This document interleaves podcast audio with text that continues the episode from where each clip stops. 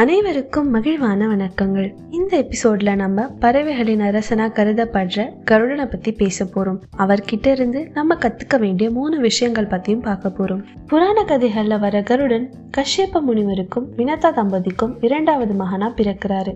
கஷ்யப்ப முனிவருக்கு இரண்டு மனைவிகள். முதல் மனைவியான கத்ரு ஆயிரம் முட்டைகள்ல இருந்து பாம்பு குட்டிகளை ஈன்றெடுக்கிறாங்க. இளைய மனைவி வினதா ஆயிரம் குட்டிகளுக்கு ஈக்குவலா இரண்டு முட்டையிலிருந்து அருணன் கருடனை இன்றெடுக்கிறாங்க பருந்தினுடைய முகம் மனித உடல் பெரிய ரக்கன்னு பார்க்கவே கருடன் டிஃப்ரெண்டா இருக்காரு.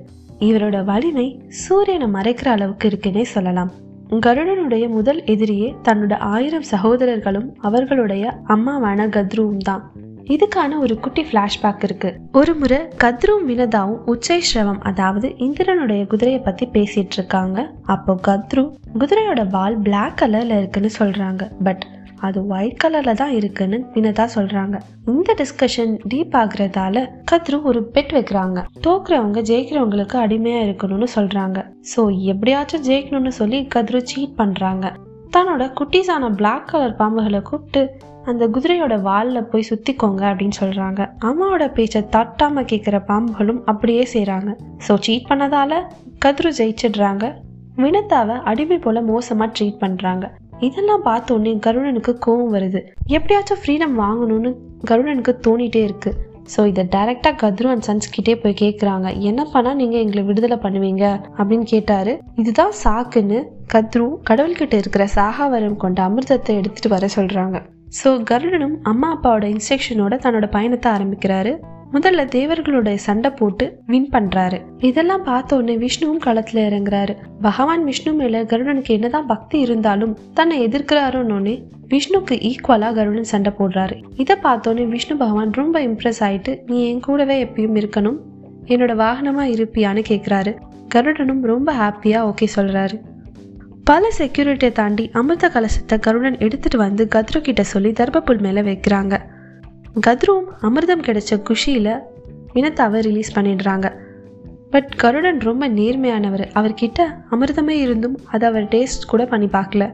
அண்ட் அமிர்தத்தை குடிக்கிறதுக்கு முன்னாடி கடலில் குளிச்சுட்டு வரணும்னு கத்ரு அவங்களோட மகன்கள்கிட்டயும் சொல்கிறாரு அவங்க குளிச்சுட்டு வர கேப்பில் இந்திரன் அந்த அமிர்தத்தை தூக்கிட்டு போயிடுறாரு. எதுனா ஒன்று ரெண்டு ட்ராப்ஸ் ஆச்சும் கீழே இருக்கும்னு சொல்லி பாம்புகள் சாப்பிட ட்ரை பண்ணுறாங்க பட் தர்பப்புல் ரொம்ப ஷார்ப்பாக இருக்கிறதால பாம்புகளோட நாக்கை வெட்டிடுது. இதால தான் பாம்புகளுக்கு ஸ்பிளிட் டங்ஸ் இருக்குன்னு சொல்லலாம். ஃபைனலி இப்போ அமிர்தமும் ரைட் பிளேஸ்க்கு போய் சேர்ந்துருச்சு. கருடன் அண்ட் ஃபேமிலியும் ஃப்ரீடம் கிடைச்சி ஹாப்பியாக இருக்காங்க.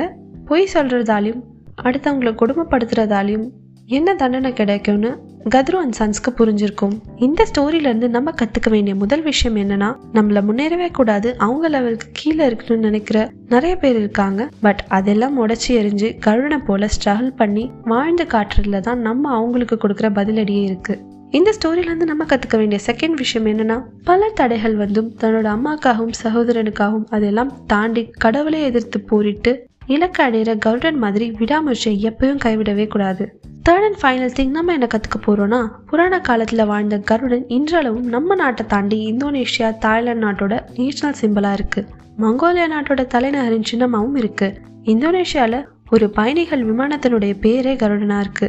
கருடனுடைய சிற்பங்கள் மேற்கு வங்காளம் ஜாவா காத்மண்டு ஹவாய் ஜப்பான் போன்ற பல இடத்துல காணப்படுது. அது மட்டும் இல்லாம இந்தோனேஷியாவில் ஒரு கல்ச்சரல் பார்க்குக்கு கருடா விஷ்ணு கென்கனா கல்ச்சரல் பார்க்னே நியமிச்சிருக்காங்க.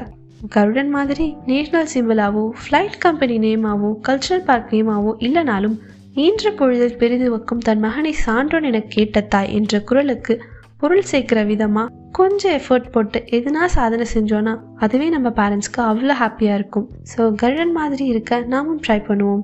இந்த எபிசோட் இதோட நிறைவடைது. இன்னும் அடுத்த எபிசோட்ல கதைக்கலாம். For the state with T for talk நான் உங்கள் ஸ்வேதா. டடா.